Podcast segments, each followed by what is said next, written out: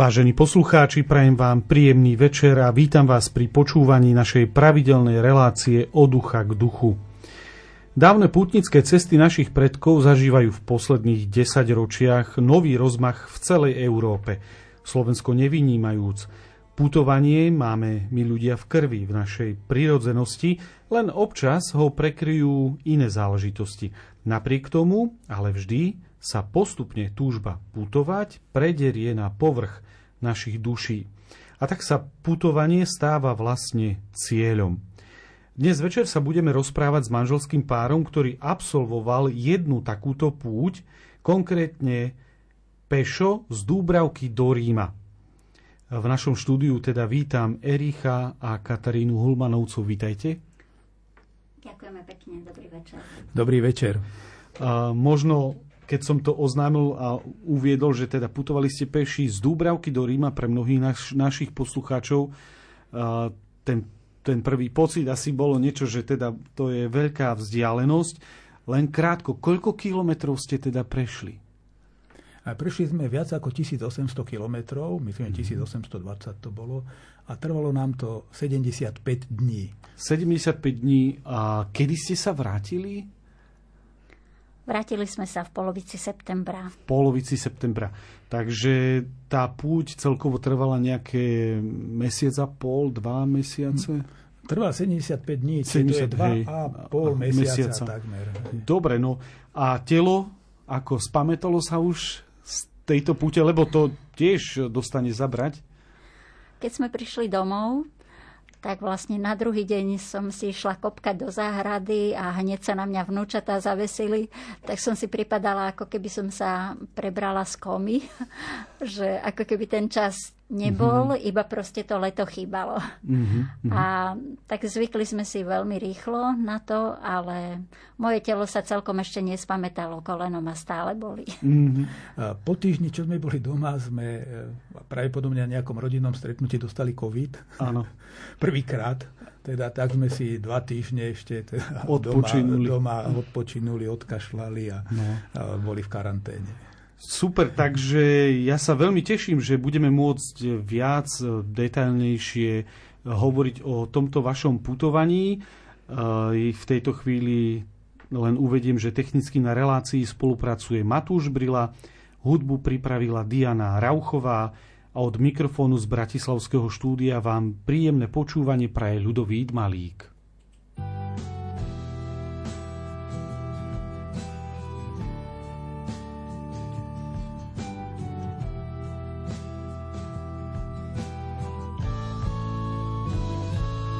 Sú pane chvíle, že svet sa ma netýka a necháva ma byť len s tebou, tak vtedy vidím v sebe obraz pútnika, čo snaží sa nájsť už tu večné nebo. Ja túžim vstúpiť do tej tesnej brány, aj keď cestu si k nej často zamotám. Vidieť tvoj úsmev na večnosť požehnaný, nech tebou naplní sa moja samota.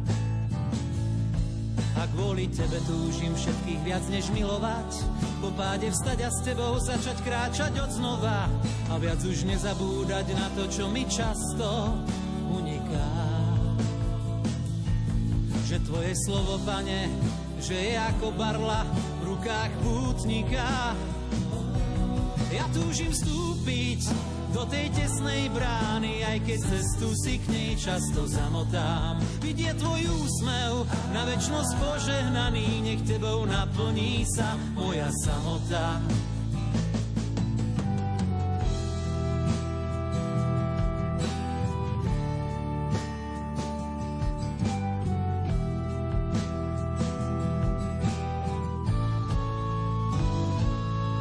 Strácam aj to, čo som myslel si, že mám, a len hlad po tebe mi dušu vierou síti. O pomoc vtedy prosím, najsvetejšiu zmám, nech sprevádza ma cestou, ktorou šiel si i ty. Som celý tvoj a tebe patrí všetko, čo mám, vkladám to do rúk Božej Matky Márie, že v nej a pre ňu všetko ťažké zdolám, sňovať cez ňu k tebe život dožijem. A kvôli tebe túžim všetkých viac než milovať, po páde vstať a s tebou začať kráčať od znova a viac už nezabúdať na to, čo mi často uniká. Že tvoje slovo, pane, že je ako barla v rukách pútnika. Som celý tvoj a tebe patrí všetko, čo mám. Vkladám to do rúk Božej Matky Márie, že v nej a pre ňu všetko ťažké zdolám, sňovať cez ňu k tebe život dožijem. Ja túžim vstúpiť do tej tesnej brány, aj keď cestu si k nej často zamotám. Vidie tvoj úsmev na večnosť požehnaný, nech tebou naplní sa moja samota.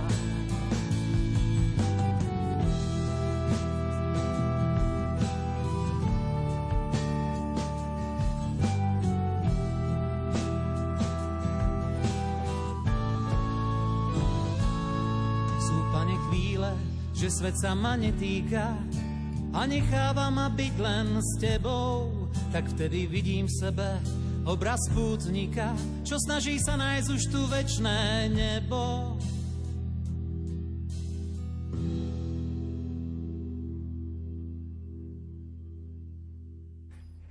Milí poslucháči, počúvate reláciu Od ducha k duchu, v ktorej sa dnes rozprávame o putovaní manželov Hulmanovcov z Dúbravky do Ríma.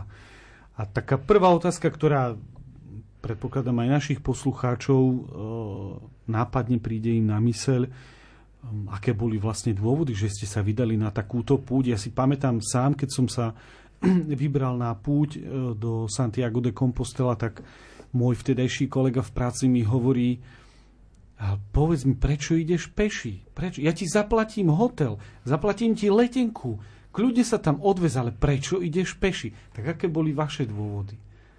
Tá myšlienka dlhšieho putovania dozrievala niekoľko rokov, tak sme o tom tak najskôr teoreticky rozprávali. Áno, mnohí naši známi putovali do Kompostely, aj príbuzní, a tak nás to nejako vždy oslovalo. Len nebolo času. A mm-hmm. pred takými šiestimi rokmi sa nám podarilo putovanie po Svätej Zemi. Dohromady to trvalo možno asi dva týždne. A čiže to bolo také kratšie, ale nás to veľmi oslovilo, mm-hmm. a tedy sme to tak zažili, že to putovanie, aj ten čas, ale putovanie po tých stopách a miestach, kde teda chodil Ježiš, tak to bolo taký, taký, taký impuls. A už sme len čakali na príležitosť, kedy bude času, aby sme sa vybrali na nejakú dlhšiu púť. Mm-hmm. A v takej tej kresťanskej tradícii, na ktorej sme sa chceli oprieť, bolo teda prvé miesto, teda aj Svätá Zem, Jeruzalém, a druhé v poradí bol Rím. Vždy. Tak sme už rozmýšľali, pôjdeme do Ríma. Ale bolo to mm-hmm. také platonické zatiaľ. Mm-hmm, no tak zostáva už iba to tretie miesto, a to je Compostela, lebo Compostela bolo tretie, ale mm, mali ste nejakú špeciálnu motiváciu? Nejaký, niekto sa vyberie na púť, lebo si chce upratať svoj život, alebo niekto ho chce premyslieť na novo. Bolo to u vás niečo také? Tak... Uh... Bol tam taký jeden aj veľmi pragmatický dôvod, mm-hmm. že skôr sme nemohli ísť, lebo Erich pracoval, ja už som bola na dôchodku, takže sme boli ako takzvaní mladí dôchodcovia a cítili sme sa ešte pri sile, že to zvládneme. A to putovanie samo o sebe pre nás veľa znamená, že sme teda turisti, chodíme mm-hmm. radi do hôr, máme radi prírodu, ale naozaj, že dať tomu ten duchovný rozmer, tomu chodeniu, tak to bol veľmi, veľmi silný moment. A potom možno aj to rozhranie medzi tým pracovným životom a tým dôchodkom, aj keď pre mňa sa teda veľa nezmenilo, lebo ja robím dobrovoľne už roky a aj pokračujem v tom, čo som robila. Ale predsa život sa kráti a človek si chce tak upratať, človek si chce aj povyhadzovať zo skrine, a nielen z tej fyzickej skrine, ale možno aj v tom svojom živote, že pozrieť sa do tých kútov zabudnutých a zaprašených a možno trošku sa konfrontovať so svojím doterajším životom a rozmyslieť si, že čo chcem robiť ďalej s tým darovaným časom. To je je častá motivácia, respektíve často ten pútnik, ktorý sa vyberie na niektoré z tých miest a putuje tam, tak nevyhnutne príde k tomu, lebo má tam dostatok času, že uvažuje nad tým, teda či už predošlým životom, alebo tým, čo vlastne žije a robí. A ako to bolo u vás? Vy ste odišli do dôchodok, po zamestnaní pracovali ste v Slovenskej katolíckej charite. Cítite nejako, že, že sa vám to nejako tak oddelila tá vaša pracovná časť od dôchodkového veku? Áno, toto bola pre mňa naozaj taká motivácia, náplň, že chcel som si premyslieť. Skončil ten, tak som si to nazval, ako mm-hmm. aktívny pracovný život. A otázka, že čo ďalej. A keď som aj diskutoval po ukončení práce v charite, že čo budem robiť ďalej, tak som všetkým povedal, nie, my pôjdeme najskôr do Ríma a potom sa budeme o tom rozprávať. Že ja si to potrebujem tak nejako uchodiť, uležať, premyslieť. Čiže mal som túto motiváciu a naozaj môžem aj povedať teda už ten výsledok, že mi to pomohlo mnohé veci tak si upratať, že čo, má, čo je pre mňa dôležité, čo je menej dôležité, čo mám radšej, čo mám menej rád, čo považujem za dôležitejšie. A bol to taký zároveň taký darovaný čas. To som bral ako také, keby som vyhral športke veľké peniaze a zrazu tými peniazmi môžem robiť veci, ktoré som dovtedy nemohol. A teraz zrazu som mal toľko času a to bolo také ohromné bohatstvo. Až som sa divil, až som bol taký, že aby som to dobre využil, aby som nepremárnil ten čas na púti a mal som aj také ambície, čo všetko by som tam chcel prejsť, ale veľmi ma to umravnilo, tá, to putovanie. Ale tá motivácia bola takáto u mňa. Naozaj to spraviť taký prediel a povedať si, dobre, a čo do budúcna? Ako si spomínal, vy ste tiež turisti, bolo tam, povedzme, aj nejaká taká fyzická motivácia, lebo pre niektorých to putovanie e, je aj také, že ja to dokážem alebo prekonám seba samého. Ako to ja, bolo? Ja by som to povedala skôr naopak, uh-huh. že uh-huh. tu na, nebola žiadna turistická motivácia, ale uh-huh. vedeli sme, že budeme vystavení všelijakým problémom a naozaj všetky naše turistické zručnosti a zdatnosti sa nám veľmi zišli cestou. Uh-huh. Ale ja by som to povedala z toho iného pohľadu, že vlastne objavila som, že tie putnické cesty, ktoré som vnímala skôr ako tie duchovné cesty, že sú aj veľmi atraktívnymi turistickými cestami. Hej? Čiže nielen človek, ktorý chce mať z toho taký duchovný užitok a duchovný zážitok, Že, že zažije tu niečo zaujímavé, ale naozaj aj turisticky sú tieto cest, mnohé cesty zaujímavé. Napríklad je uh, že Camino Celeste, mm-hmm. čo je... Nebeský chodník v preklade, by sa dalo povedať. Ktorý ide od, teda, od Tarvízia mm-hmm. k, k moru. A čiže tak krásne po hrebeňoch hôr, postupne to klesá. Mm-hmm. Je to asi na... Ide to k stredozemnému či jadranskému? Do Aquileji. Jadranskému, jadranskému moru. Uh-huh. A to, to je aj turisticky krásna cesta, uh-huh. teda, ako sme videli, čas sme po nej išli, a, na, alebo iné. Potom aj napríklad cesta do Asisi, z De La Verna do Asisi, uh-huh. tak uh-huh. hovorili nám tí priatelia, ktorí sme cestou stretli, že to je veľmi zaujímavá, aj uh-huh. turisticky zaujímavá cesta. Mm-hmm. Tak evidentne sa e, pri tých pútnických cestách prelína viacero vecí, aj krása m, prírody, e, ľudia, ktorých človek stretne, e, aj, turisti, aj turistika ako taká. No, okrem dosiahnutia Ríma, ktorý bol vlastne vašim cieľom, dali ste si aj nejaký, povedzme, spoločný cieľ? Ako manželia, už len vydržať teda to... Uh, niekedy to tak býva, keď odchádza sa na dôchodok a, a jeden aj druhý, takže ako ja to vydržím, ale toto to bola veľká skúška, pretože tam to nebolo jednoduché. Tak ako podľa mňa doma to je ťažšie. Lebo som zvyknutá, že som sama doma a teraz mm-hmm. je Erich doma, tam mi tam zavadzia. Ano. Nemôžem sa venovať svojim nerestiam a svojej lenivosti. Mm-hmm. Ale tam to bolo v, v, dosť v pohode, myslím. Áno, bolo to také, že zvykáme si na nejaké nové obdobie života, boli sme stále spolu od rána do večera, nieraz veľa dní sme boli len my, že sme aj stretali málo ľudí, a tak sme si museli aj zvyknúť, aj, byť, aj sa spolu rozprávať, aj sa spolu byť ticho a aj si jeden druhému proste výjsť ústretí, pokiaľ sa čo najviac dalo. Keď mala Katka problémy s tým kolenom, tak vyvstala otázka, že, že čo, náhodou nepôjde ďalej? A, a ja som povedal, ja sám nepôjdem potom, mm-hmm. že to by mne chýbalo strašne. Takže, mm-hmm. a, takže a bolo to aj, áno, že ten, ten pár, ako, bol to tiež pre nás taký darovaný čas, hej, že mohli byť spolu a proste nemali sme žiadne iné starosti, len teda seba ale, a nás. Ale aj sme nešli stále spolu, že často sme išli, že každý svojím tempom, pokiaľ bola cesta jasná, takže že nebolo to také, že len spolu stále. Našimi hostiami sú manželia Hulmanovci, ktorí putovali z Dúbravky do Ríma, a ja v tejto chvíli prosím o krátku hudobnú pauzu.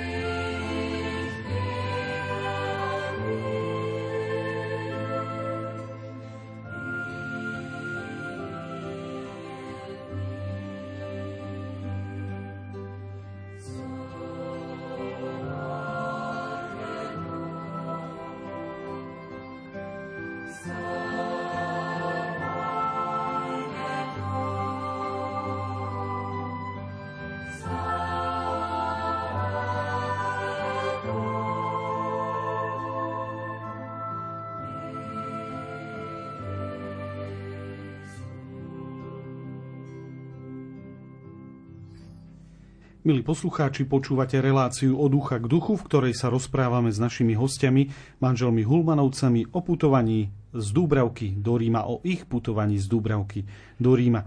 Teraz prejdeme k samotnému putovaniu a rozdelíme si ho tak na dva bloky podľa štátov, ktorými prešli. Prvým bude putovanie cez Rakúsko, druhým cez Taliansko. Na úvod ale musíme povedať, že ste kráčali po pútnickej ceste, ktorá má názov Romea Strata. Vedeli by ste priblížiť poslucháčom, o akú vlastne cestu ide, odkiaľ vychádza a kde končí? Romea Strata je vlastne stará pútnická cesta, Romea mm-hmm. Strata, rímska cesta, zo severnej Európy do Ríma. Mm-hmm. A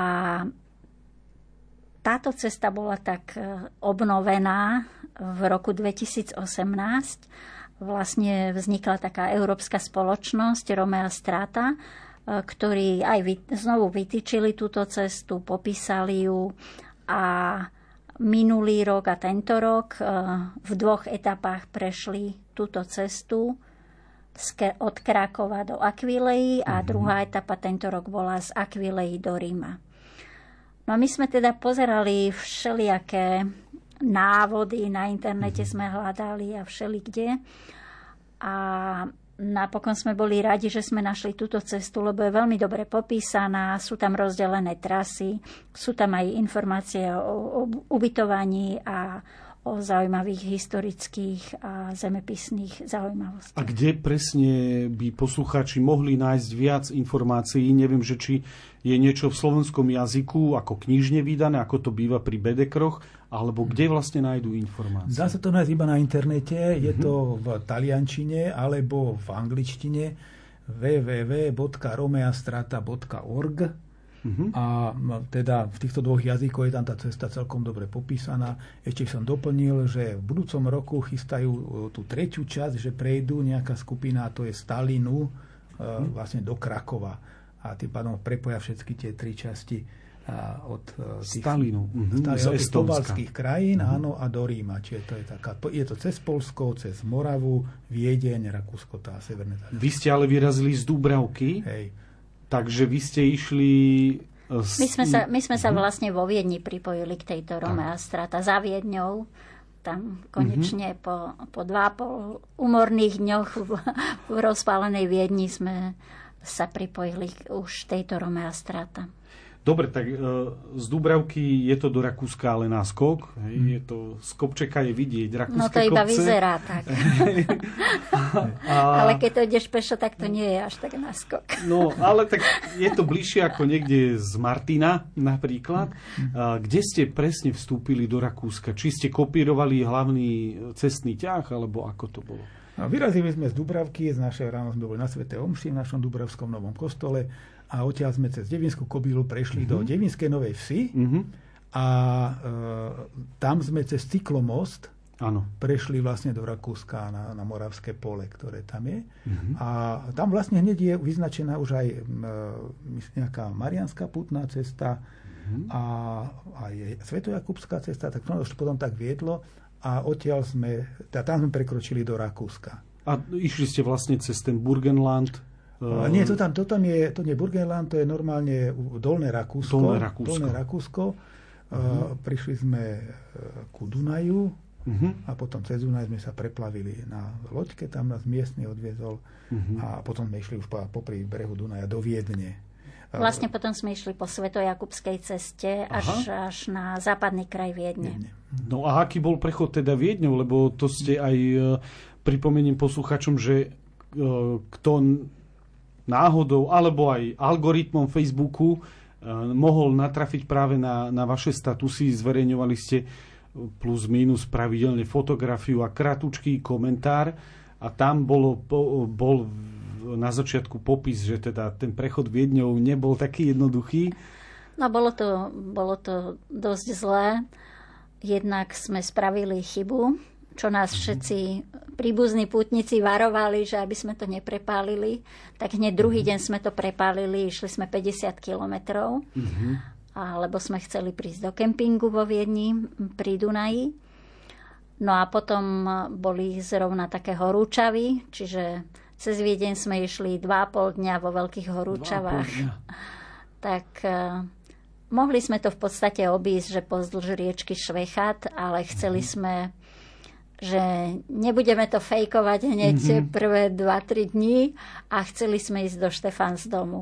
Takže to sa nám zdalo také symbolické, že, že vlastne aj tak, že po stopách aj starých slovenských pútnikov, ktorí išli do Mariacelu, že aby sme teda sa držali tejto trasy. Ono to je zaujímavé, že keď tak spätne nad tým rozmýšľam, tak tie prvé dni sa ako keby nám predznamenali tú cestu. Uh-huh. Pamätám si, keď sme prešli cez Moravu, tak sme videli krúžiť pár orliakov morských. Uh-huh. To, to je vzácnosť. A, a to bolo také, že fíha, a že hneď prvý deň sme to, sme to videli. A potom ďalšie dva tri dni bola zase cesta cez tú rozpálenú Viedeň a potom sme si užili tých horúťav ešte viacej. A toto nás prevádzalo tú cestu, že boli to aj také tie krásne, ja som to nazýval darčeky, také prekvapenia na tej ceste, niečo, čo nás tak nadchlo, potešilo. A potom bola striedala sa s takými úmornými etapami, kedy sme zase museli možno čerpať z toho, čo sme predtým dostali a troška zaťať zuby. Mm-hmm. Takže to bolo také, až spätne to človek vidí, že už na začiatku sme dostali takú, ako taký predkrm celej tej... Teraz, keď sa na to pozeráte, a keby sa niekto rozhodol podobnú nejakú trasu prejsť zo Slovenska, Odporúčali by ste prejsť cestu Viedeň, alebo povedzme začať až za Viedňou, lebo zase to nie je až taká vzdialenosť od Bratislavy, tá, tá Viedeň, a samotná cesta začína, ako ste povedali, Romea Strata vlastne za Viedňou. Tak ja som tak rozmýšľala, že možno do Mariacelu nejakú púť, že by sme mohli spraviť mm-hmm. s rodinou alebo tak, ale to by som skôr išla asi pozdĺž tej riečky Švechat. Švechat. A tam vedie nejaká buď e, turistická značka, alebo... Áno, tam myslím, Jakub, e, proste jedna vetva Svetojakubskej cesty. cesty. Vedie. Lebo Svetojakubská cesta začína v Bratislave pred e, starou mestskou tržnicou, takže tak sa dá tam potom dojsť. Dobre, no tak prešli ste cez uh, Viedeň. Um, a ja som si pripravil otázku, že aké je to teda potom doputovať do, aj do našej mariánskej svätyne v Mariaceli. Lebo Mariacel, síce um, za totality tam nebolo možné ísť, a, ale je to tiež, slovenská časť má tam podstatné miesto. Hej, to bolo pre nás príjemné zistenie. A keď sme sa dostali na okraj Viedne do štvrte Rodaun, tak tam už začínala tá oficiálna Mariacelweg alebo mm-hmm. Wiener-Walsfahrerweg, po ktorej teda putovávali Viedenčania do Mariacelu. A určite sa tam po tej ceste dostali aj mnohí Slováci. Ja som si spomínal, tak sa mi to vtedy vybavilo, ako mi moji teda prarodičia hovorili, ako z Chynorian putovávali do Mariacelu. Uh-huh. A, ta, a tak na to spomínali s takou veľkou... To je kus cesty z Chynorian. Hej, hej. A že to išli teda mnohí voz mali, čo im viezol, a teda mali dohodnuté nejaké prespávanie. A keď sa to... Tak neviem, kade išli po Slovensku. Predpokladám, že išli cez Mariánku a potom už neviem, kade do Rakúska. Uh-huh. No a, a tam som si prvýkrát uvedomil, keď sme už boli na tej mariánskej putnej ceste do Mariacelu, že, sem, že sa stávame súčasťou čohosi, čo je oveľa väčšie, než si vieme predstaviť. Tej histórie a tých množstva nôh, ktoré tam kráčali, a tých ľudských osudov, tak to bolo také veľmi, veľmi naplňajúce. A samotný Mariacel, ja som to tak, pravdu povedať, dovtedy nevnímal, že to je aj naše slovenské. Áno, putovali tam naše, ale to bolo nejaké rakúske. Áno. Ale bolo zaujímavé, keď sme tam prišli do tej svätyne, tam v kaplnke, tam sme našli vence, slovenský znak, slovenské stuje, potom sme rozmýšľali, prečo, to sme nevedeli, tam teda je tam selepčený, ako to bol, myslím, zastup prímas, alebo dokonca, mm-hmm. alebo tak, tak.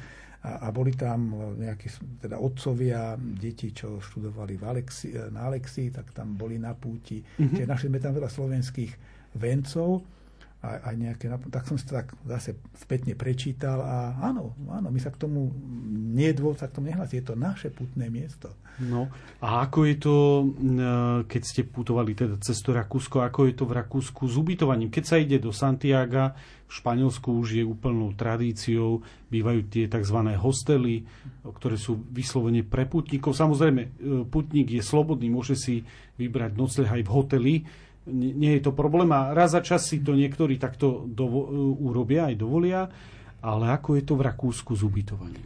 A ja by som ešte k tomu mm-hmm. Mariacelu chcela Áno. dodať, že vlastne také symbolické, myslím, že to bolo v roku dvetisícštyri, boli stredoeurópske katolícke dni, a vtedy bola taká veľká púť do Mariacelu, že keď sa vlastne vrátila tá myšlienka mm-hmm. toho, že je to vlastne také naše spoločné putnické miesto. No, čo sa týka ubytovania, tak um, vlastne na stránke Romea Strata sú vymenované, že človek si tam môže nájsť uh, zoznam ubytovaní, mm-hmm. ktoré sú ako keby priateľské k tým pútnikom, ale tie ceny sú väčšinou také bežné. Čiže, čo ja viem, v tom Rakúsku od tých sedemdesiat eur do stodvadsať zhruba mm-hmm. boli tie ceny, čiže to ubytovanie, keď si to máš platiť každý deň, ano. Bolo... Lebo v tom Španielsku je napríklad to, tá cena toho ubytovania už dnes je, že je tam stanovená nejaká suma, ale ešte pred desiatimi rokmi to bolo niekde, bola suma a niekde bol dobrovoľný príspevok. Že v Rakúsku sa platia viac menej komerčné ceny. Áno, tam neboli teda okrem nejakých kláštorov, mm-hmm. tých významných, ktoré teda boli otvorené pre pútnikov, ano. Tak na tej trase sme nenašli také nejaké pútnické. Čiže to bolo normálne komerčné ubytovanie, uh-huh. a veľmi skoro sme zistili teda, že z penzie by sme tam dlho ne- ne- nedržali bývať. Tak sme boli celkom radi, že sme mali za sebou aj stán. Tak sme ano. Si zobrali teda z dôvodu hlavne takej nezávislosti, aby sme nevedeli sme ako rýchlo alebo ako pomaly pôjdeme, tak aby sme neboli odkázaní na tú strechu vždycky. Ale potom sa ukázalo, že aj z ekonomických dôvodov bolo to veľmi také dobré rozhodnutie. No a potom vlastne, ja som si po týždni cesty mm-hmm. som si zvrtla koleno a veľmi ma bolelo asi dopadový. Až dopadový. To ma veľmi bolelo a potom ma bolelo menej. menej. A boli ma ešte stále.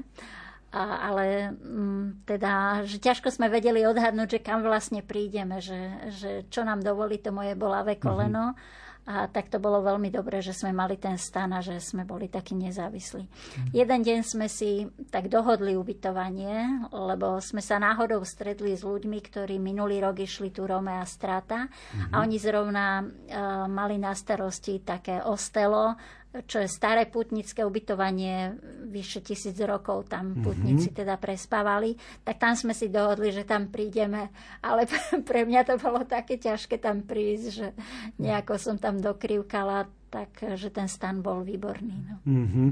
A spať v stane v Rakúsku, viem si predstaviť, ako sa spí a dá spať na Slovensku, ale v Rakúsku, kde sú trošku iné pravidlá, respektíve tam je to oveľa prísnejšie vo, vo vyžadovaní tých pravidiel, dodržiavanie tých pravidiel, ako je to tam s tým prespávaním v stane?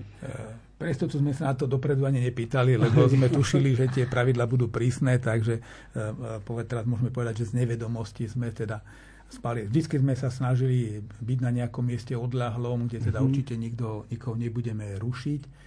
Ale zase stalo sa aj viackrát, že sme spali poblíž nejakej putnickej kaplnky, trebárs, mm-hmm. a domáci s tým nikdy nemali problém. Nemali. Nie, nestalo sa, že by nám niekto uh, ako niečo vyčítal. Mm-hmm. Teraz, keď spätne tak rozmýšľame, uh, mali sme veľa aj takých možností požiadať niekoho o nocľah. Mm-hmm. A sme si takmer istí, tí ľudia by nám ten nocľah poskytli. A boli sme takí ostýchaví, mm-hmm. že sme sa tak nejako... No, neboli sme takí... Ja, ja si myslím, že sme boli možno aj trochu pyšní. že, že ťažko nám to, ťažko nám to padlo, akože požiadať, poprosiť, no. poprosiť a mm-hmm. byť odkazaný. Že... A potom, potom možno aj to, že, že vždycky, teda ja som bola veľmi unavená vždycky večer. A keď som si predstavila, že ešte by som sa mala večer zdvorilo rozprávať s niekým, že to by som asi nedala. Hej. A ty spomínala si, že, teda, že si si zvrtla to koleno, uh, ktoré teda bolelo riadne. Uh, bola si možno už v takej kríze, že sa otočíš a, a vrátiš sa domov? Tak uh, som si povedala, že... že pokiaľ to Erich so mnou vydrží, tú moju pomalú chôdzu, a že pokiaľ približne dodržiavame tie denné trasy, takže pôjdem. Mm-hmm. Ale no na začiatku, prvý deň, jak som si to zvrtla, tak potom ma to tak bolelo, že som nemohla chodiť, mm-hmm. tak som stopovala potom a mm-hmm. odviezla som sa do ďalšieho a nasledujúceho Am. etapového miesta, tam do hotela. Lenže to bola taká dosť opustená cesta, tak napokon nejakých smetiarov sa mi podarilo zastaviť. No, to je dobrý stop. Takže, a koľko asi približne v tom Rakúsku denne kilometrov ste prešli, lebo uh, hovorili ste, že urobili ste tú chybu na začiatku, že ste jeden deň išli okolo päťdesiat kilometrov, čo je skutočne výkon. Uh, koľko to asi bolo denne tak? Prieberne nám to vychádzalo a bolo to rovnako mm. takmer po celej trase, asi dvadsaťštyri kilometrov. dvadsaťštyri. A to Rakúsko teraz spätne, keď môžeme aj porovnávať, tak áno, Rakúsko, bolo to viacej e, po takej, teda po prírode, bolo to ceste kopce. Mm. A tých pútnikov v Rakúsku sme stretávali minimum. Mm-hmm. A, aj dokonca aj, ani turistov sme veľa nestretli. To boli, boli hovorím, dni, kedy sme nestretli nikoho.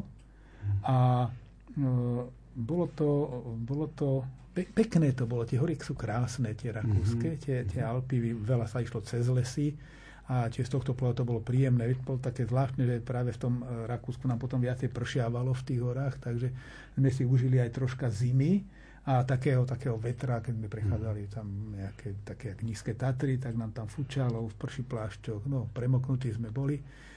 A, a Ale ne, nie je tam tá infraštruktúra taká pre pútnikov, taká nejaká mm-hmm. vybudovaná. Tým, že tých pútnikov je tam málo, málo. tak, tak mm-hmm. ne, ne, ne, nebola ani tá potreba. A, tak z tohto pohľadu je to také menej pohodlné pre tých pútnikov. Ťažko mm-hmm. sa dá uprieť. Na druhej strane to bolo veľmi dobré, tam boli niektoré významné kláštory, také tie, a tá cesta vlastne sledovala, vyhľadávala mm-hmm. priamo takéto historické miesta. A, to bolo, a tam sme...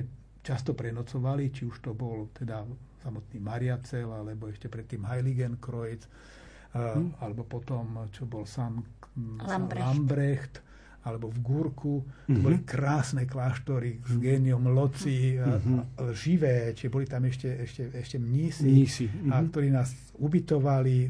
A mohli sa zúčastniť teda na ich, či už vešperách, alebo ranných chválach. A to bolo fantastické. Mm-hmm. Tak to, to sme zažili troška z iného pohľadu, teda, že e, tú kultúru, e, že sme súčasťou niečoho, čo opäť, čo, je, čo, je, čo sme si doteraz nevedeli. Ja sa som to nevedel tak celkom predstaviť, zažiť, predstaviť, čo znamená. Mm-hmm. A nastavili ste si nejaký, povedzme, plus minus fixný režim, že vstávame o takej e, hodine, ideme spať o takej a počas dňa, čo ja viem, Keď už, keďže je to púť, má, má to aj ten duchovný charakter, e, pomodlíme sa, povedzme, ruženec, alebo keď sa dá, ideme na svätú omšu. Mali ste nejaký taký program? No vlastne vstávali sme na svitaní uh-huh. a m, tak predtým, ako sa zotmelo, sme teda sa ubytovávali. Zvlášť, keď sme mali stan, teda, že väčšinou to bolo tak. A teda modlili sme sa rané chvály vešpery, uh-huh. a Anjel Pána sme sa modlili a ešte sme pridali k tomu Otče náš, lebo raz sme boli na kázni, na svätej omši, uh-huh. to sme mali tiež taký darček, uh-huh. že viedenský chlapčenský ano. spevacký zbor, ano. ktorý mal históriu vyše päťsto rokov, tak náhodou um, sme sa dostali na svätú omšu, že kde oni majú prázdninový dom. Mm-hmm. Že tam sme aj zablúdili, teda potom sme sa museli omši. vracať a oni tam spievali na svätej omši. A generálny vikár tej diecézy mal omšu a spomínal, že, že pred týždňom, že som bol, mal som takú prednášku pre umelcov a som im spomínal, že že bola, kedy sa z Anjel Pána vždycky modlilo aj Otče náš. Tak sme sa tam spolu pomodlili Otče náš a že ja som potom cestoval autom a mal som strašnú haváriu a nič sa mi nestalo. Aha. Aj auto, že úplne rozbité. A on teda pripisoval tú váhu tej modlitbe Otče náš. Tak sme si k tomu Anjel Pána pridali aj Otče náš vždycky. Mm-hmm. No a teda, ktorými vlastne spolkovými krajinami ste nakoniec prešli v tom Rakúsku? Koľko ich bolo? Tam, kde sme vstúpili, to vlastne do Dolného Dolné Rakúska. Rakúska. A potom sme prešli do Štajerska. Mm-hmm. A Mariacelweg vlastne v Štajersku. Odtiaľ do Korutánska. Korutánska. A tam už potom Rakúsko opustili. Aha. A to bolo, to bolo zaujímavé, že vlastne my sme išli ako keby tak rovnobežne s diaľnicou, iba že sme išli z údolia do údolia, stále hore, dole, každý deň, to bolo také.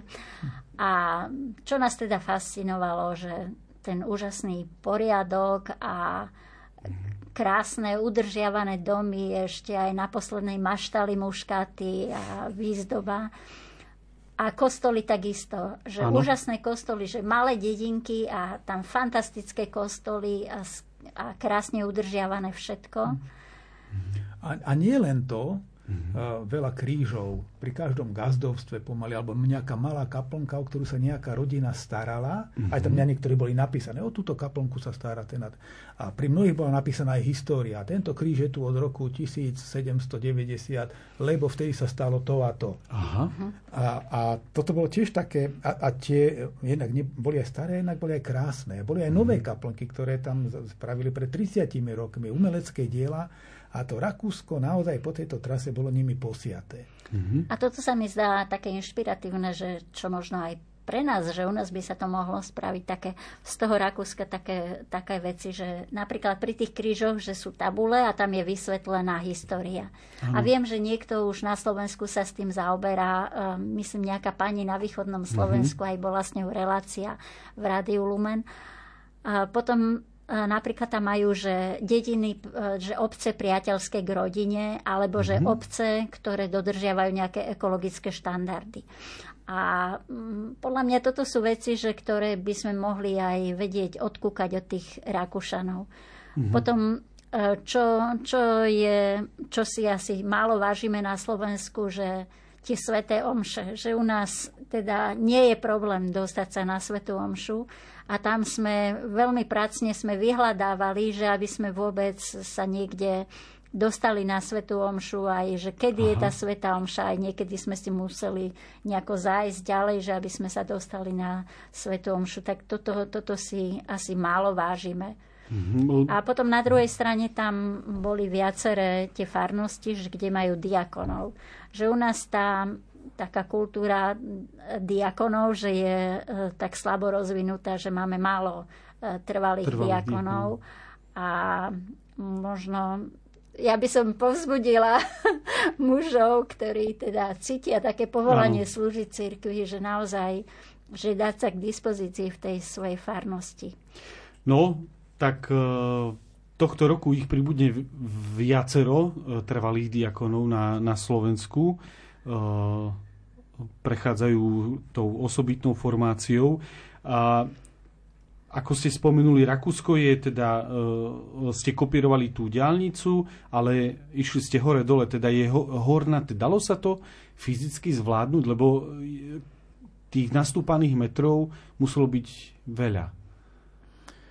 Keďže sme to prešli, tak sa to dalo zase, Hej. aby sme nerobili z toho nejaký strašný výkon. Ako, mm-hmm. Áno, bolo, boli dní, keď sme prešli, vystúpali viac ako tisíc metrov výškových, ale tak išli sme pomaly a mali sme na to dlhé letné dni, mm-hmm. tak akože dalo sa. A keď človek nevládal, tak si posedel, oddychol si a potom to už zase išlo.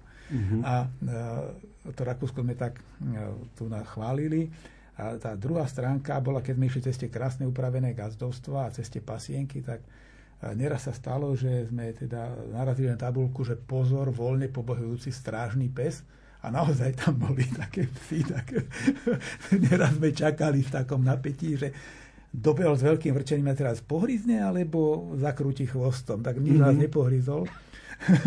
Alebo sme išli cez stáda pasúcich sa kráv. Áno. A to tiež, ako Katka z toho mala vždycky troška... Hej, no nie je to jednoduché. Obavu, obavu. A, a preliezali sme oplotky. A... No, ale to, to som videl tiež na fotografiách, ktoré ste mali na Facebooku, že uh, tie pozemky boli oplotené. Plot bol vysoký, mal povedzme dva metre výšku. Hm. Ako sa... A, ako sa prechádzať cez takýto plot, pretože e, nie je tam bránička väčšinou. Ale práve, že bola. Bola? Bola buď bránička, alebo boli schodíky cez to spravené, čiže tým, že sme išli po nejakej teda značenej trase, tak už, to, už na to mm-hmm. mysleli. Boli mm-hmm. bráničky, ktoré ste dal otvoriť, zavrieť za sebou. A, a bolo to zaujímavé. Bolo to... Ja som teda z dediny, pre mňa to mm-hmm. nebolo až také, ani z tých zvierat som nemal nejaký veľký rešpekt, ale bolo to nieraz také komické, že sme niekde zastali. A keďže ten dobytok je naučený, ľudia im prinášajú sol mm. alebo také niečo, tak celé to stádo prišlo ku nám a teraz tam za tým oplotkom boli tak nastúpené a, a čakali. A čakali. A keď mm. raz sa stalo, že som mal zo sebou teda ústnu harmoniku a som mu vytiahol a keď som zahral v živote, som nemal také obecenstvo ako tam. Nastúpených, no. hádam, štyridsať kráv a teraz bez pohnutia stáli, nastražené uši a počúvali. Mm, počúvali. No, Rakúsko, samozrejme, ten uh, juh Rakúska, to sú už Alpy. Išli ste určite aj cez to predhorie, ale tie Alpy, my to máme zafixované ako vysoké, skutočne vysoké hory. Aký bol prechod cez tie Alpy? Cez uh, nejaký priesmyk ste prechádzali do Talianska, alebo... My sme vlastne ten, ako keby hlavný alpský hrebeň, na južnú stranu Alp sme sa dostali hneď za Viedňou, za Viedenským lesom. Uh-huh. Čiže tam sme, to nebolo žiadne nejaké vysoké. A išli sme po tej, ako keby, južnej strane od toho hlavného hrebeňa. A, čiže sme nechá, neprechádzali cez nejaký veľký, taký jednoznačný priesmyk. A, a do Talianska sme prechádzali pri Tarvíziu. Uh-huh. Priamo pri diaľničnom prechode, ktorý mnohí Slováci Áno. používajú, keď idú do Talianska na dovolenky, tak na tom tam sme to peši prešli. Takže ne, nebo, neprichádzali sme cez nejaký vysoký priesmiel, ako napríklad, keď niekto ide z Francúzska peši, putuje po Via Francigene do Talianska, tak prichádza cez Godhardský, svetogodhardský priesmik, a to je teda už iná káva, tam sa stretne Áno. aj so snehom, aj z ľadovca. My sme nemali nič takéto. Nič také tam nebolo. A potom na tých fotografiách, ktoré ste zverejnili, boli tiež uh, tunely. Uh, tie... Tie tunely, bolo to také zvláštne, ako malé tie tunely pre peších, alebo to bol pozostatok po nejakých železniciach? To bolo veľmi zaujímavé, na to sme troška aj tešili, lebo sme vedeli, mm-hmm. že to tam je. A to je už v severnom Taliansku, mm-hmm. za hranicami od Tarvízia. A tam niekedy bola stará železnica, ktorú potom nahradili jedným veľkým tunelom cez hory. A tú starú železnicu zmenili na cyklotrasu. A pre cyklistov je to ideálne, lebo je to teda mm-hmm. rovnaký sklon všade. A tá ide cez množstvo tunelov, mostov. Je to tak mm-hmm. odvážne vedenie v, vedené v skalách. A my sme teda tady šli pešo. Tam som tým cyklistom troška aj závidel, lebo oni tak okolo nás prefičali mm-hmm. a my sme tak pomaličky si tam cupkali a niesli to na chrbtách, oni to niesli na nosičoch. Tak to bolo také. Ale tá cesta bola veľmi zaujímavá a bola to síce akože rovná cesta, rovina, ale veľmi dobre ubiehala, bol v krásnom prostredí, horské rieky, ale človek išiel nad nimi, mm-hmm. alebo naopak išiel pod diaľnicou. Mm-hmm. Tam sme obdivovali vlastne tie diaľničné stavby, človek to, keď je autom potom, tak to prefrčí, ja si to nevšimne, ale to je, je to úžasne postavené, ten, ten ľudský um staviteľský mm-hmm. dokázal, a teraz to vidíme zo spodu a čo všetko dokázali spraviť. Našimi hostiami sú manželia Hulmanovci, ktorí sa s nami delia a rozprávajú o svojom putovaní z Dúbravky do Ríma, a ja poprosím o ďalšiu krátku hudobnú pauzu.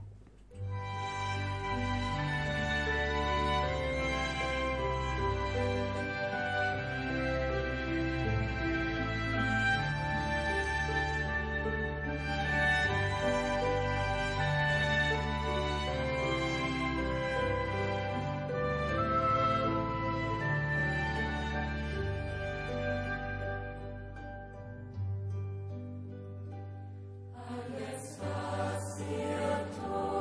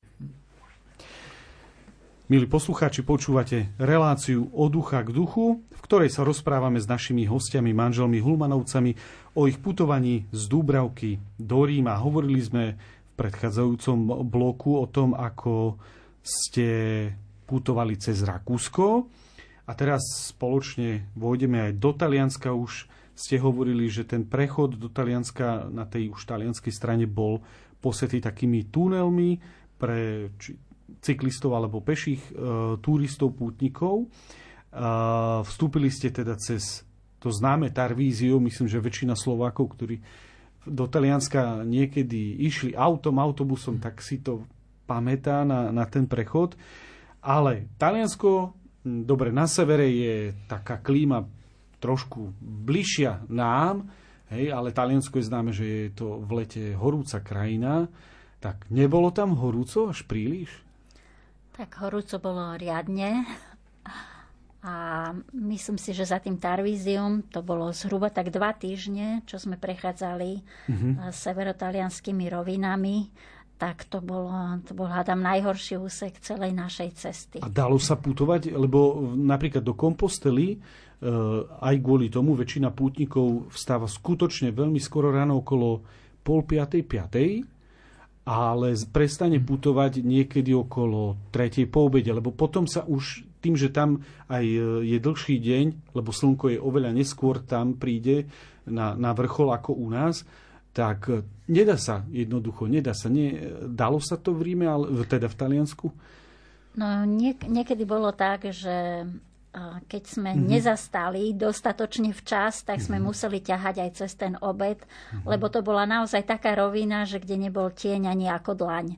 Aha, Hej, že nebol sme... strom, nebol, nebol nejaký strom, rovná cesta alebo rovná hrádza mm-hmm. a nedalo sa proste nikde zastať, tak už sme len išli, išli, tak sme sa tam ťahali a sme sa dohodli, že stretneme sa pri najbližšom tieni. Mm-hmm. Hej, a zmenili ste potom aj trošku ten režim dňa kvôli tým horúčavám, kvôli tej nížine? Určite, ako, no veľmi tak nie, ale stalo sa, že sme dokonca vstali a ešte sme išli s čelovkami. Aha. Alebo večer sme išli po tme s čelovkami, lebo bolo príjemne a dalo sa ísť a cez deň sme teda sa snažili, keď sa bolo kde, skryť sa do tieň. Uh-huh, uh-huh. Ale ešte by som sa vrátil k tomu Tarvisiu. Naozaj Slováci chodia do Tarvisia a možno mnohí nevedia, že nad Tarvisiom je Monte Lussari. Je to známa marianská svetiňa, mm-hmm. kam putujú tri národy. Slovania ako Slovinci, nemeckí či Rakúšania a, a Taliani. Talien. A keď sme tam aj prišli, to sme sa tak troška nadišli, to je kopec asi tisícosemsto metrov. Ide tam aj lanovka, či netreba sa báť. My sme teda mm-hmm. nešli lanovkou. A tam bola sveta omša v troch jazykoch, v týchto troch, mm-hmm. lebo to bolo výborné. A to by som každého doporučili, správte si zastávku v Tarvisiu, odveste sa lanovkou, zabere vám to štyri hodiny, možno všetko, no, a choďte sa pozrieť na Monte Lussari. Je pravda, že cez to Tarvisio sa v podstate preletí len po tej diaľnici a, a neviem, či tam je nejaké, nejaká tabuľa, ktorá by upozorňovala na niečo také, mm. Asi, asi menej, no. No, nie. No tak treba aj z Kulanovke. Mm-hmm. Ale teda to, a tam nebolo, tam nie je horúco, keď sa aj v horúcom Taliansku hore na kopci. Takže toto odporúčame a ešte vlastne odporúčame jednu vec. Mm-hmm. My sme si spravili takú, že slovenskú variantu Romea Strata a išli sme cez Benátky. Mm-hmm. Ale do Benátok sme nešli nejakou klasickou cestou, ano. Ale cez Jesolo sme išli. Cez Jesolo a Lido di Jesolo. Peši, áno, áno. A potom sme sa previezli loďou do Benátok. Chceli sme tam totiž ísť do kostola, že San Pietro di Castello, kde vlastne bola dišputa svätého Cyrila a Metoda s trojazyčníkmi a kde vlastne bola ako keby uznaná staroslovenčina za štvrtý liturgický jazyk. Je tam aj nejaká pamätná tabuľa? Je tam aj pamätná tabuľa, hej, a teda chodia tam aj slovenskí putníci. A je to veľká zachádzka? Bola to veľká zachádzka?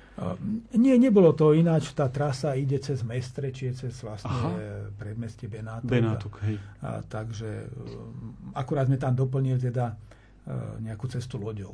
Mm-hmm, mm-hmm. Katka síce vravila, že by sme to mohli prejsť na tom člnku s tými šlapacími pedálmi, keď sme na puti, ale nakoniec sme teda použili trajekt. Použili, no. A tam tie horúčavy, keď sme teda ich spomínali, tak a cez, cez to Jesolo, okolo toho Jesola, tak to naozaj pieklo, tak a, Našťastie tam to more bolo, takže sme mohli hocikedy do neho behnúť, ochladiť mm-hmm. sa a ísť zase ďalej. Mm-hmm.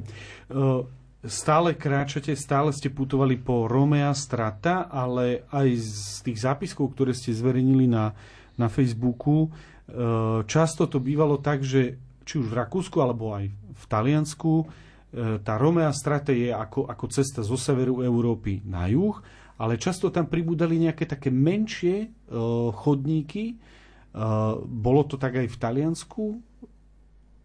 Vlastne v severnom Taliansku to bola cesta svätej Anny, ktorá ide cesta aj do Slovenska. A potom to bola cesta svätého Antona. Až do Padovy vlastne. Hej. Že tie cesty. A potom veľmi často sme sa aj sme natrafili na tabuľku, že Via Slavorum. Hej, takže dosť veľkú časť cesty sme išli vlastne totožnú z Via Slavorum.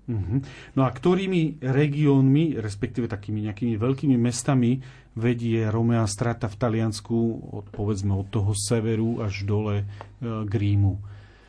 Tak vlastne na severe to je Friuli a Benátsko, mm-hmm. potom je to uh, Benátsky kraj, uh, potom je Emilia, Emilia Romagna, Romagna, Toskánsko, Alácio. Alácio. Alácio. Lombardiu sa ob, obchádza tá cesta. Hej, to stáde sme nešli to... Je. Uh-huh. A čo sa týka miest, tá pútnická cesta cez aké také väčšie, známejšie miesta prechádza? No popri Tarvisiu a Benátkach, čo sme už spomínali, uh-huh. to bola Padova. Uh-huh. To sme boli dosť prekvapení, že Padova ako je blízko vlastne od Benátok. Áno. Potom to bola Nonantola, uh-huh. to bolo staré mesto s kláštorom. Modena, Pistoja, potom už Pistoja a Siena, to už bolo vlastne z druhej strany Apenín, Viterbo a tesne pred Rímom to bola La Storta. Mm-hmm. To je ako asi malé mestečko, ale je významné tým, že vlastne svätý Ignác tam mal také zjavenie, že Áno, ktoré ho veľmi ovplyvnilo. Áno, áno, predtým ako vstúpil teda do večného e, mesta. E, hovorili ste, že v Rakúsku ste často išli e, sami, tých pútnikov ste až tak možno veľa nestretali, ako to bolo v Taliansku, lebo e, Taliansko je aj viac posiaté tými rôznymi pútnymi cestami, aj Aj moja osobná skúsenosť je, že tí Taliani tak trochu viacej ako keby putovali, aspoň po krátkych úsekoch. Bolo ich viacej v Taliansku? Putníkov postupne pribúdalo. Ako sme mm-hmm. sa blížili k Rímu, tak pribúdali aj putníci. A najskôr pribudlo putnických ciest. Bola tá áno, Camino svätého Antona. Potom, keď sme išli ďalej, bolo svätého Leonarda, mm-hmm. potom svätého... už, už aj neviem. No, proste tých putnických ciest ako keby pribúdalo. Tých mm-hmm. ľudí, obzvlášť na tých rovinách, tam neboli, ani sa im nedivíme. A veľmi taký rozdiel nastal, keď sme sa už pripojili na tú cestu Via Francigena, čo ide mm-hmm. z Canterbury cez Francúzsko do Ríma. Tam už začali pribúdať pravidelné ostelá pre putníkov. Uh, už, uh, teda už aj tá infraštruktúra bola, pribúdali ľudia z celého sveta. Stretli sme tam dve Novozélandianky, mm-hmm. ktoré cestovali z Nového Zélandu do Anglicka a odtiaľ išli peši do Ríma. Peši. A, a, a, a, no, fakt, také, a, a, a mnohých aj iných pútnikov. Čiže tam už sa to tak pribúdlo, ale, ale stále to boli možno jednotky až desiatky ľudí. Mm-hmm. Nikde to nebolo také, také že by... Masové. Hej, hej. A mm, človek stretáva po tých pútnických cestách rôzne typy ľudí, rôznych pútnikov, na ktorých si vy možno spomínate, že tak toto bolo, títo boli niečím výnimoční, okrem tých teda Novozélanďaniek z druhého konca zeme gule. Viem, že na Facebooku ste dávali aj fotografie nejakej rodiny, ktorá putovala. A to tak to bola taká náhodná rodina. Oni mm. asi ne, neboli na púti, ale na dovolenke. Ale napríklad stretli sme mladého muža zo Švajčiarska, ktorý sa teda sám vydal na tú pútnickú cestu a tiež putoval takým spôsobom ako my, že nesol si všetko na chrbte.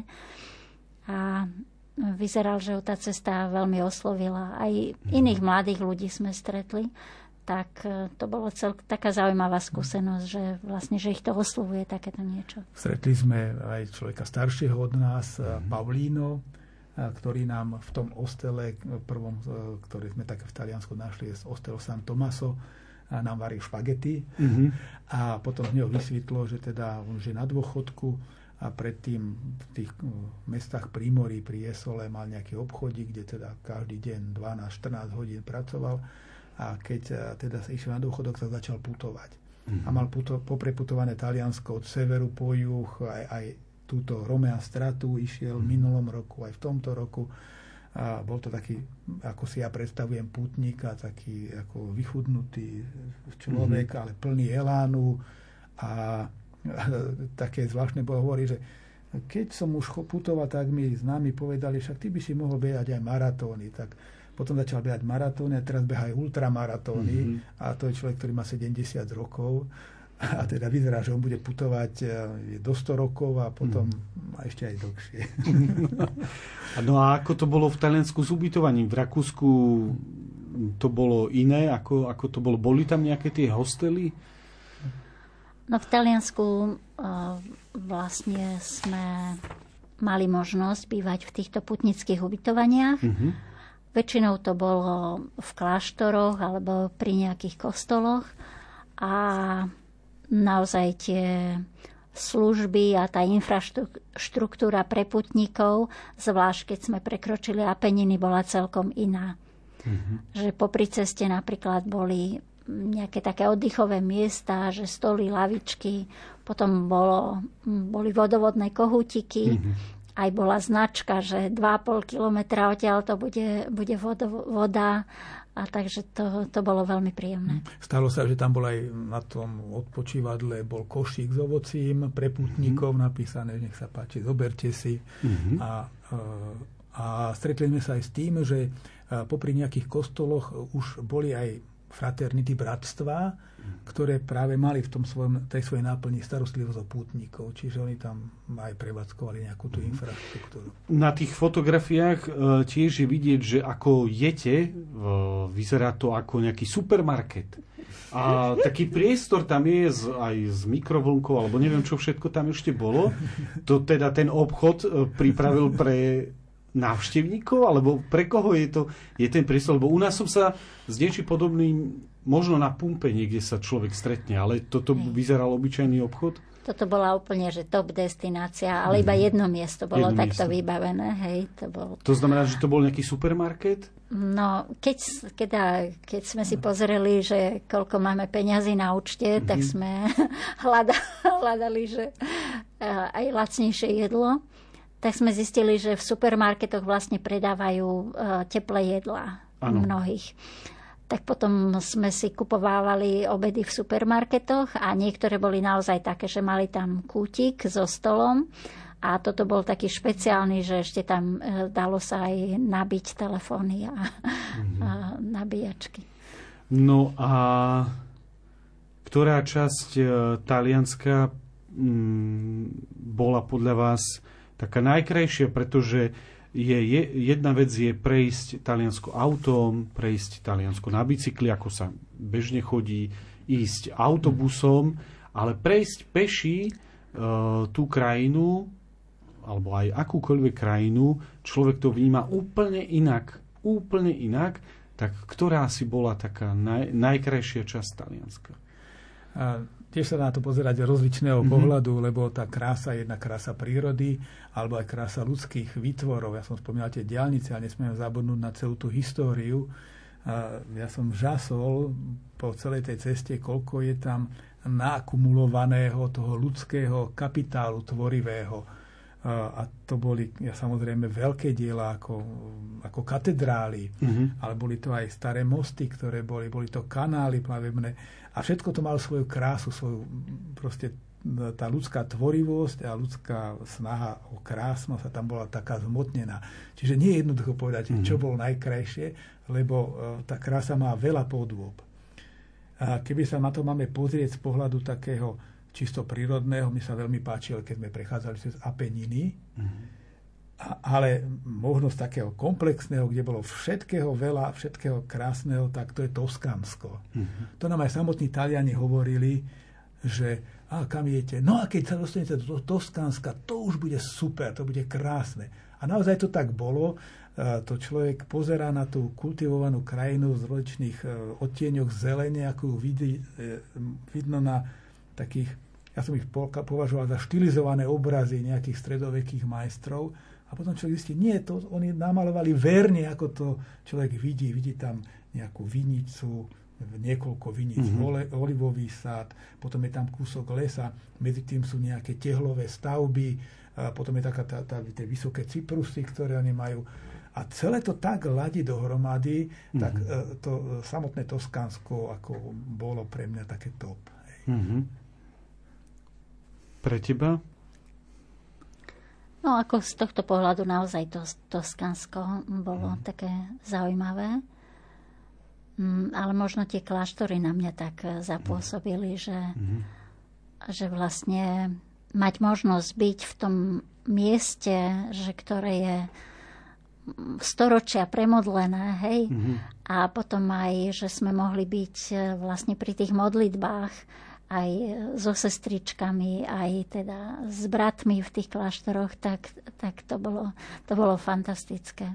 Raz sme boli v takom ubytovaní, že tam sestry boli pravdepodobne ako v klauzúre, mm-hmm. a my sme teda sedeli v kostole, potom bol oltár a oni sedeli z druhej strany, ale kňaz slúžil omšu smerom ku ním, hej? Čiže to, to bol taký zvláštny pocit, ale, ale podľa mňa to tak aj symbolizovalo tú charizmu, že vlastne, že oni sú tie, čo sa tam modlia a naozaj, a že my smieme tam byť ako pritom prítomní. Mm-hmm. A keď pútnici putujú či už do Kompostely alebo aj na iné miesta, stáva sa často, že na začiatok si toho nabalia do, do, do batoha viac. Existujú rôzne odporúčania, koľko asi kilogramov by mal vážiť taký batoh.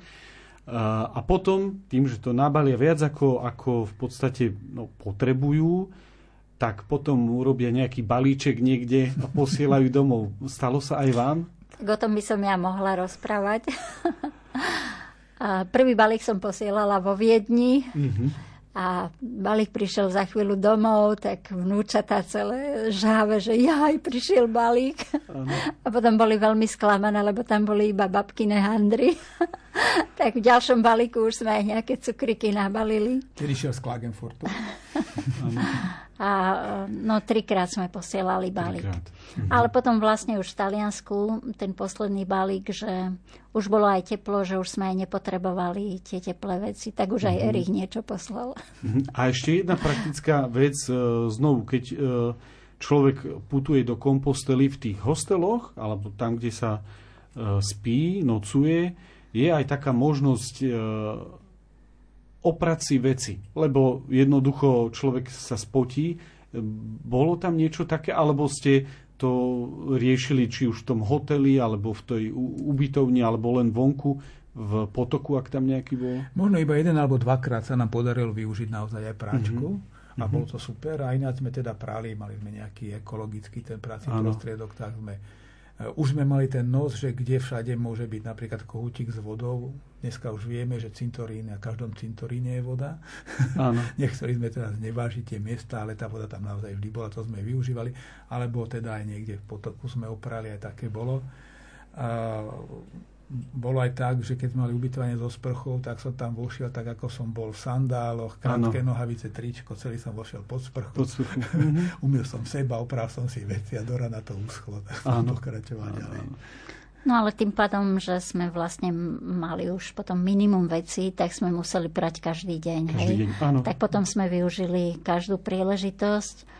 A ja som si potom v Jesole som si kúpila šaty a to som bola úplne šťastná, že ich mám, ale to som kľudne aj, že keď sme mali obedňajšiu pauzu, tak som si ich oprala a za tri hodiny mi uschli a mohla, som, mohla som ďalej v tom ísť. No, Slováci v posledných rokoch sa púšťajú na rôzne putnické cesty, a preto ich človek stretáva častejšie. Stretli ste vôbec nejakých Slovákov, ktorí putovali? alebo aspoň žili na nejakom mieste, cez ktoré ste prechádzali? No, stretli sme uh, bicyklovú púť do Ríma. Aha. To bolo veľmi príjemné v Padove. Uh-huh. Boli sme na uh, ranej svätej omši, tam v tej katedrále svätého Antona. A Katka vraví, ale však hento je niekto z Bratislavy. A teda zrovna sme tam stretli skupinu Slovákov s patrom Lucianom, uh-huh. ktorí teda išli na bicykloch do Ríma. A oni to spravili oveľa rýchlejšie. A to bolo také veľmi príjemné stretnutie, na, neplánované. Ich bolo snáď dvadsať tridsať, taká veľká skupina. Mm-hmm.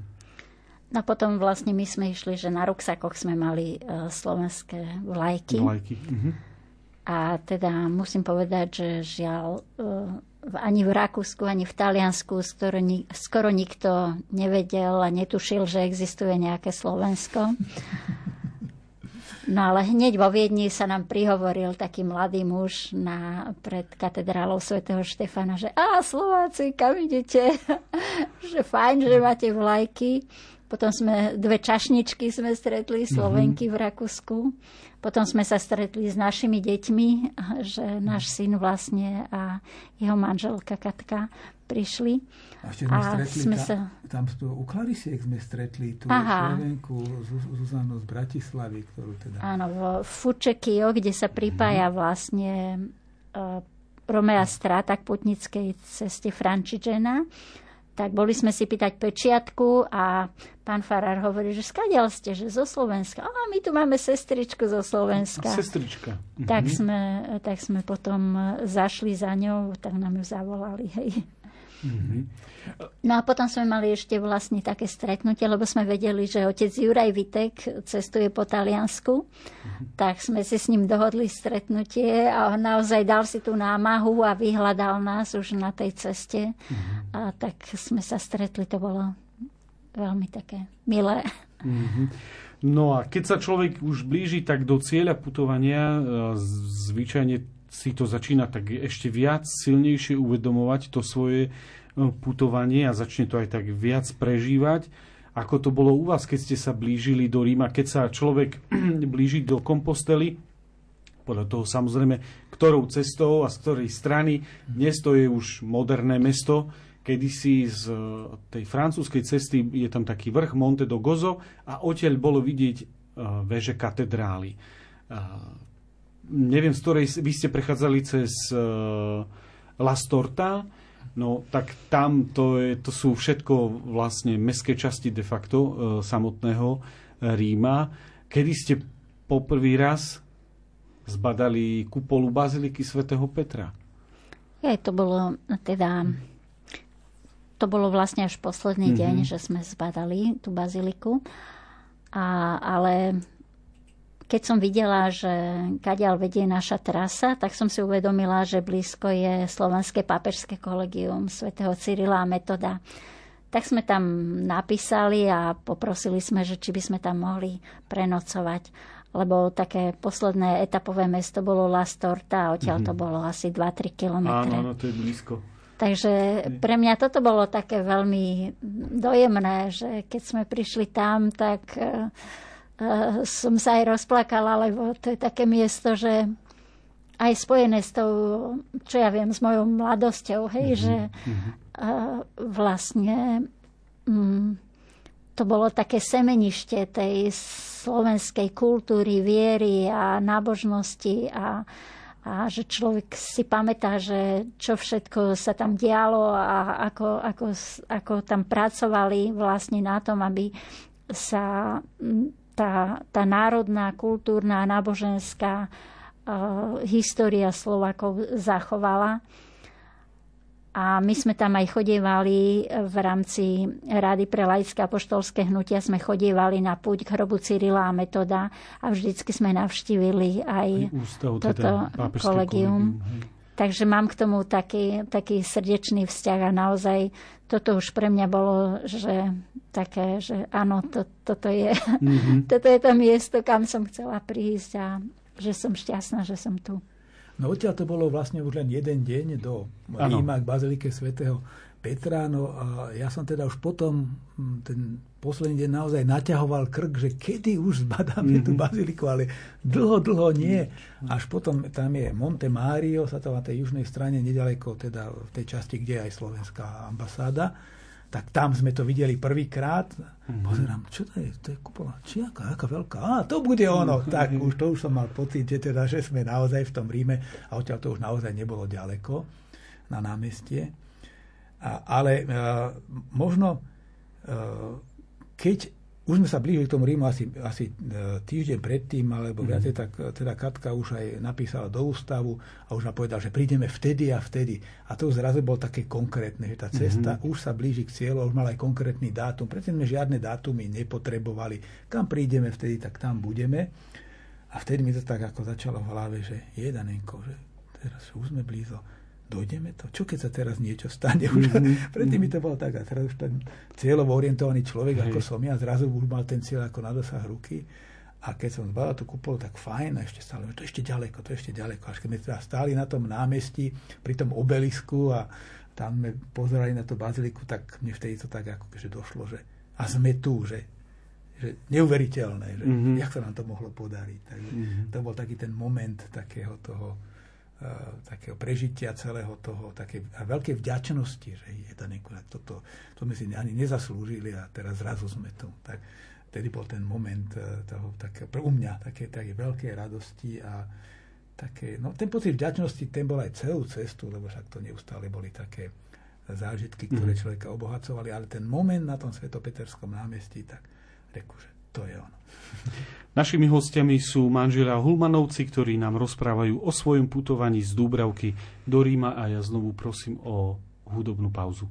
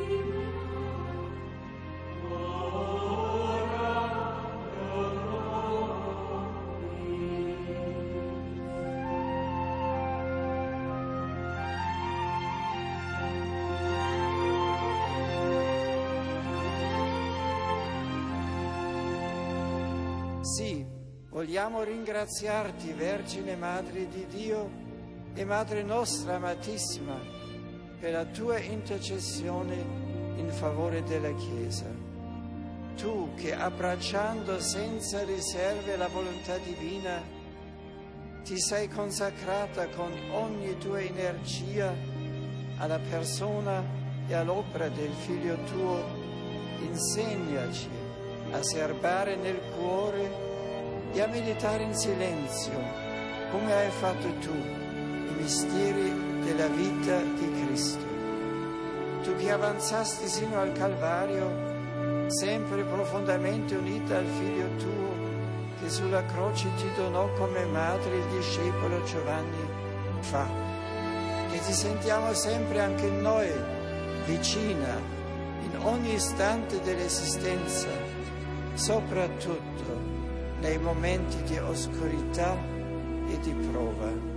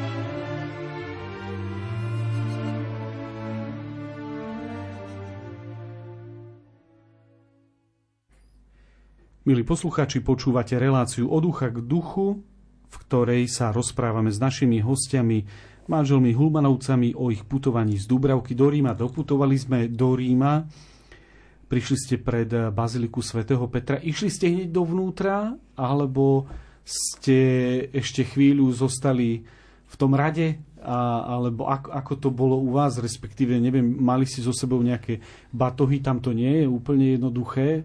Dostať sa do baziliky, ako to bolo?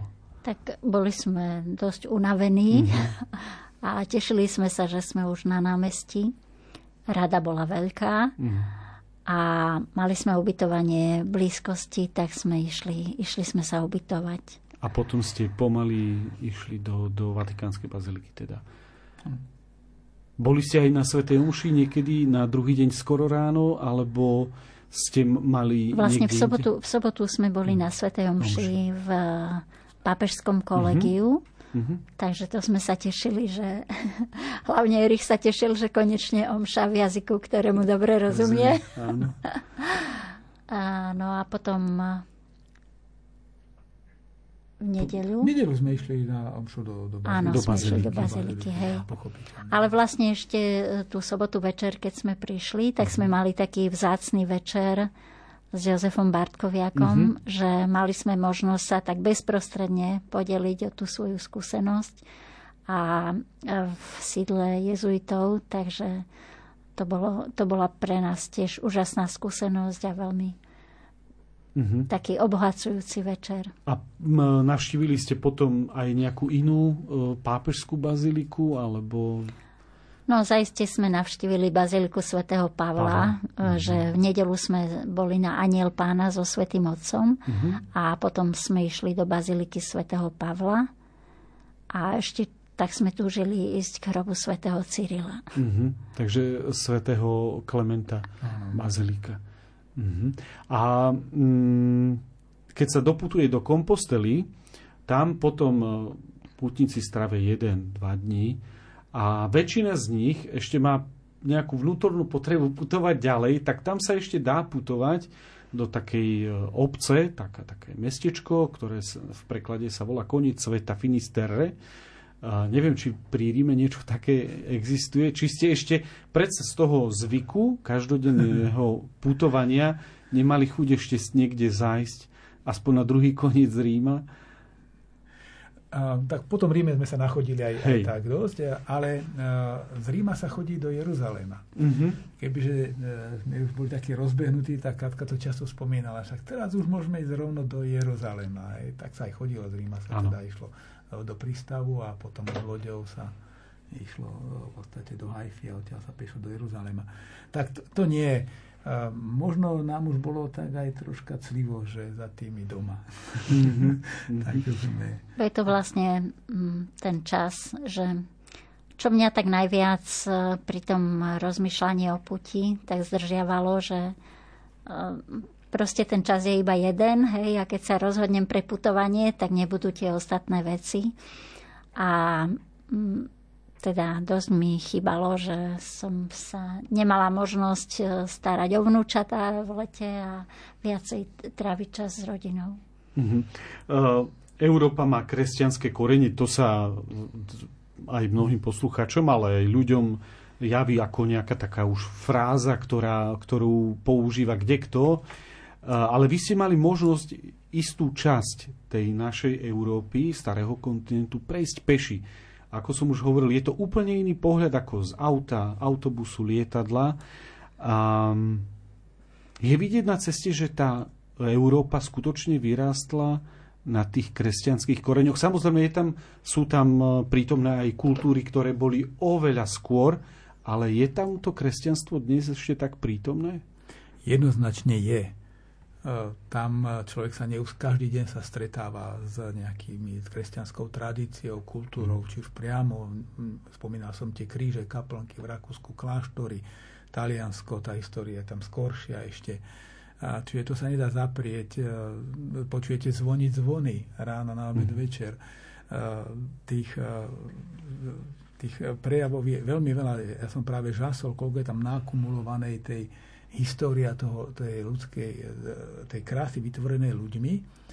Keď niekto sa od toho chce ako keby dištancovať, tak, mm-hmm. tak popiera nejakú históriu. To mi pripadá také úplne, úplne zvláštne. Na druhej strane ale treba povedať aj B k tomu, že v Rakúsku sme väčšinou stretli kňazov, ktorí neboli Rakúšania, mm-hmm. to Poliaci, Rumúni.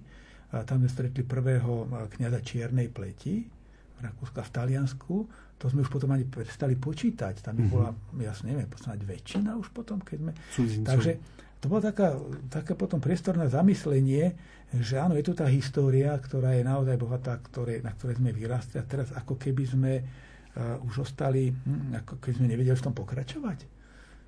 A, a, a v čom je problém? Hej, prečo, prečo sme tak nejako sa... Mm-hmm. A, a, a stále to mám v hlave, že že či sme náhodou už v tej Európe, uh, ako by som to povedal, áno, u nás je, hm, uh, povedzme, je Volkswagen, ktorý uh, je na Slovensku, auta kupujú Slováci, ale tým vlastníkom, ten kapitál tam je, tam je zahraničný.